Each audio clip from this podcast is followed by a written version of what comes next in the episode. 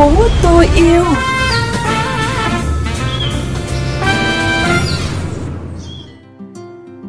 Tấn Khoa mến chào quý vị và các bạn đang lắng nghe chương trình Thành phố tôi yêu trên kênh VUV Giao thông Mekong FM 90 MHz, phát định kỳ vào 7 giờ sáng thứ năm và phát lại vào sáng thứ sáu hàng tuần. Quý thính giả có thể đón nghe chương trình trên VUV Giao thông Mekong FM 90 MHz hoặc theo dõi qua fanpage Mekong FM 90 MHz, nghe trực tuyến tại website vovgiao thông.vn, chọn kênh Mekong FM. Còn bây giờ, mời quý vị cùng điểm qua phần tin tức cập nhật trong chuyên mục Chuyện gì đang xảy ra. Chuyện gì đang xảy ra?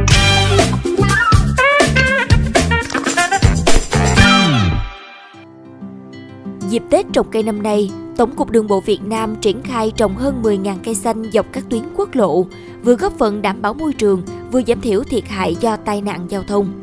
Trường hợp phương tiện đâm qua hộ lan xuống ta luy âm, nếu có hàng cây cao và khoảng cách hợp lý, có thể tạo thành hệ thống hộ lan tự nhiên, giúp phương tiện không rơi xuống vực sâu, giảm thiểu thiệt hại về người và phương tiện. Nhiều năm qua, cuộc sống của hàng chục hộ dân tổ 18 ấp Bình Quế 2, xã Bình Thạnh Đông, huyện Phú Tân, tỉnh An Giang gặp cảnh khốn khổ vì phải chịu mùi hôi thối từ hai cơ sở nuôi heo ở khu vực giáp ranh.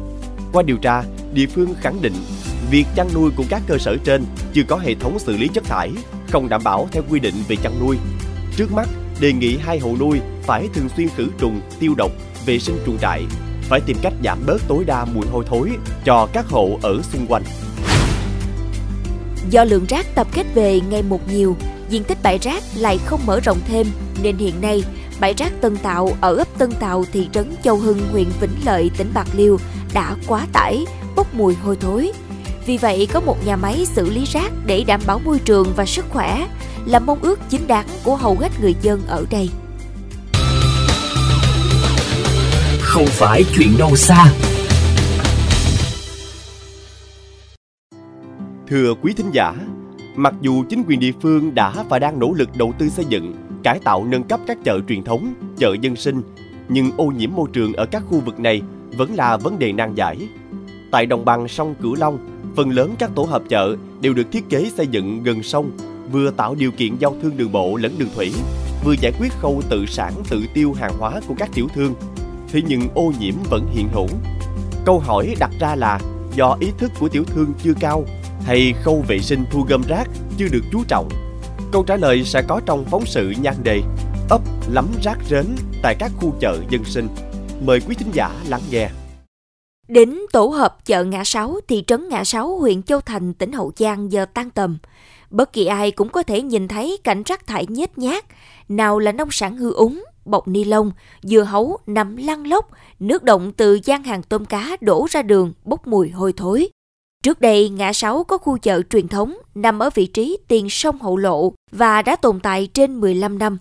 Tuy nhiên, những năm gần đây để tìm kiếm khách hàng, phần lớn các tiểu thương trong khu chợ này đã di chuyển ra ngoài mặt tiền giáp với đường giao thông, bày bán từ sáng đến chiều. Ven vỉa hè, tấp nập hàng bông, hàng cá, hàng hóa gia dụng. Người nào nhanh tay sẽ thuê được vỉa hè của các hộ dân, còn không thì bày bán dưới chân cầu. Vì vậy, chất thải rắn cũng theo đó nằm la liệt dọc hai bên đường. Chứng kiến cảnh này, anh Đinh Quang Lợi, ngụ tại thị trấn Ngã Sáu, huyện Châu Thành, bức xúc. Có người ta ý thức thì người ta sẽ gom vô bọc để ờ, che gác ta lấy. Còn những những người mà không có ờ, ý thức thì họ sẽ làm rơi vãi ra ngoài đường họ bỏ họ bưng đi giống như bao giờ cái người mà buôn bán mà cái vấn đề mà bán um, chợ mà mà mà dân sinh đó ngồi xuống đó bán công an thị trấn nó dẹp thì bắt đầu buôn chạy đi rồi bỏ lại đó.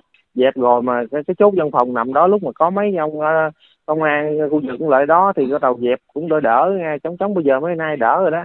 Ừ. chứ trước trời ơi đi rồi là tao nói cũng y gan vậy là nước bán cá đó tạt ra màu rồi bắt đầu nắng nó khô lên rồi nó nó, nó giống như nó sắp kẹo lại đó. Rồi bắt đầu nó hôi trời nó giống vậy Bên cạnh đó, hầu như các khu chợ ở đồng bằng sông Cửu Long đều có hệ thống thoát nước chưa tốt, dẫn đến nước thải chảy lên láng ra nền chợ. Ruồi nhặn làm ổ đã gây ảnh hưởng không nhỏ đến vệ sinh an toàn thực phẩm tại các gian hàng lân cận và sinh hoạt của các hộ dân xung quanh. Đó là chưa kể các gánh hàng trong di chuyển liên tục để bán hàng, thì đến đâu xả rác đến đó. Trách nhiệm thu gom rác thải thuộc về ngành đô thị. Tuy nhiên, giữa các đơn vị này phải có sự liên kết giới hạn bằng những hợp đồng. Nhưng nói đến hợp đồng thu gom rác thì lại là câu chuyện khác. Anh Đinh Quang Lợi cho biết thêm. Giờ bây giờ cho dọn nhưng mà ai trả tiền? Bây giờ gom chợ, gom tiền mấy người mà bán ngồi mà lề đường đó là một người gom, còn quản lý là một người quản lý sát rồi ờ, đô thị là nó chỉ làm công việc nó xử lý thôi rồi xử lý ai? Ai là người đứng ra lấy tiền với tiểu thương đó? Thì bây giờ phải có trách nhiệm khi mà tiểu thương đó rút đi thì phải vệ sinh làm sao phải đi giống như là ý ta là dằn cọc hay là làm bằng cách nào để để mình mình chế tài họ chứ có thể thấy, hình thức lập biên bản nhắc nhở vẫn chưa thể giải quyết dứt điểm được tình trạng nêu trên. Trong khi đó, ban quản lý chợ cũng chưa đủ lực lượng để giám sát 24 trên 24 hoạt động giao thương của bà con. Vậy nên ý thức của các hộ kinh doanh vẫn là yếu tố quan trọng để cải thiện môi trường tại các khu chợ dân sinh. Quý thính giả thân mến, rõ ràng ý thức của mỗi người là điều rất quan trọng. Hiểu được điều này, thời gian qua tại nhiều địa phương các tổ chức đoàn thể đã thực hiện đa dạng các hoạt động nhằm nâng cao nhận thức bảo vệ môi trường cho người dân, đặc biệt là tiểu thương tại các chợ. Tiếp nối chương trình sáng nay, mời bà con và các bạn cùng tìm hiểu về một số hoạt động nổi bật của các tổ chức đoàn thể ở đồng bằng sông Cửu Long trong thực hiện nhiệm vụ bảo vệ môi trường.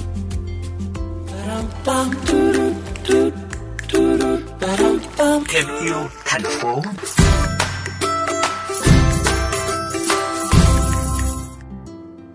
Với thông điệp vì một thế giới xanh, sạch đẹp và hãy kiểm soát rác thải nhựa, vấn đề cấp bách toàn cầu. Thời gian qua, thị đoàn Cai Lậy đã phối hợp với Phòng Tài nguyên và Môi trường thị xã Cai Lậy cùng đoàn cơ sở siêu thị Coop Mart Cai Lậy tổ chức chương trình đổi rác nhận quà với chủ đề Hành động để giảm thiểu ô nhiễm nhựa và ni lông. Đông đảo đoàn viên thanh niên, học sinh và người dân trên địa bàn cùng các huyện lân cận đã hưởng ứng nhiệt tình thu gom chất thải nguy hại như pin, vỏ chai lọ đựng hóa chất nguy hại, rác thải nhựa như bao ni lông, bao xốp, vỏ chai nhựa, bao bì nhựa đã qua sử dụng để tích lũy điểm đổi quà trong chương trình. Hoạt động nhằm kêu gọi toàn thể cán bộ, đoàn viên thanh niên, học sinh và người dân toàn thị xã cùng nhau tiêu dùng có trách nhiệm, cùng nhau xung kích, tình nguyện tham gia bảo vệ môi trường. Còn tại địa bàn huyện Cai Lậy, bắt đầu từ tháng 5 năm 2020, huyện đoàn đã thực hiện thí điểm mô hình chợ dân sinh giảm thiểu rác thải nhựa tại chợ Phú An. Và đến nay, mô hình này đã được nhân rộng tại nhiều địa phương, nhận được sự hưởng ứng nhiệt tình của người dân. Gắn với hoạt động này, đoàn viên thanh niên và hội viên phụ nữ sẽ tuyên truyền về tác hại của túi ni lông, đồ nhựa dùng một lần đối với môi trường, khuyến khích người dân sử dụng các sản phẩm thay thế, xây dựng ý thức bảo vệ môi trường xanh, mỗi đoàn viên thanh niên, hội viên phụ nữ sẽ gương mẫu đi đầu trong việc hạn chế sử dụng đồ nhựa dùng một lần, thực hiện phân loại rác tại nguồn và xử lý rác thải đúng cách. Ngoài việc được cung cấp các thông tin cần thiết, tiểu thương và người dân còn được tham gia chương trình đổi rác thải nhựa lấy cây giống. Với 2 kg rác thải nhựa, mỗi người sẽ nhận được một cây mít giống.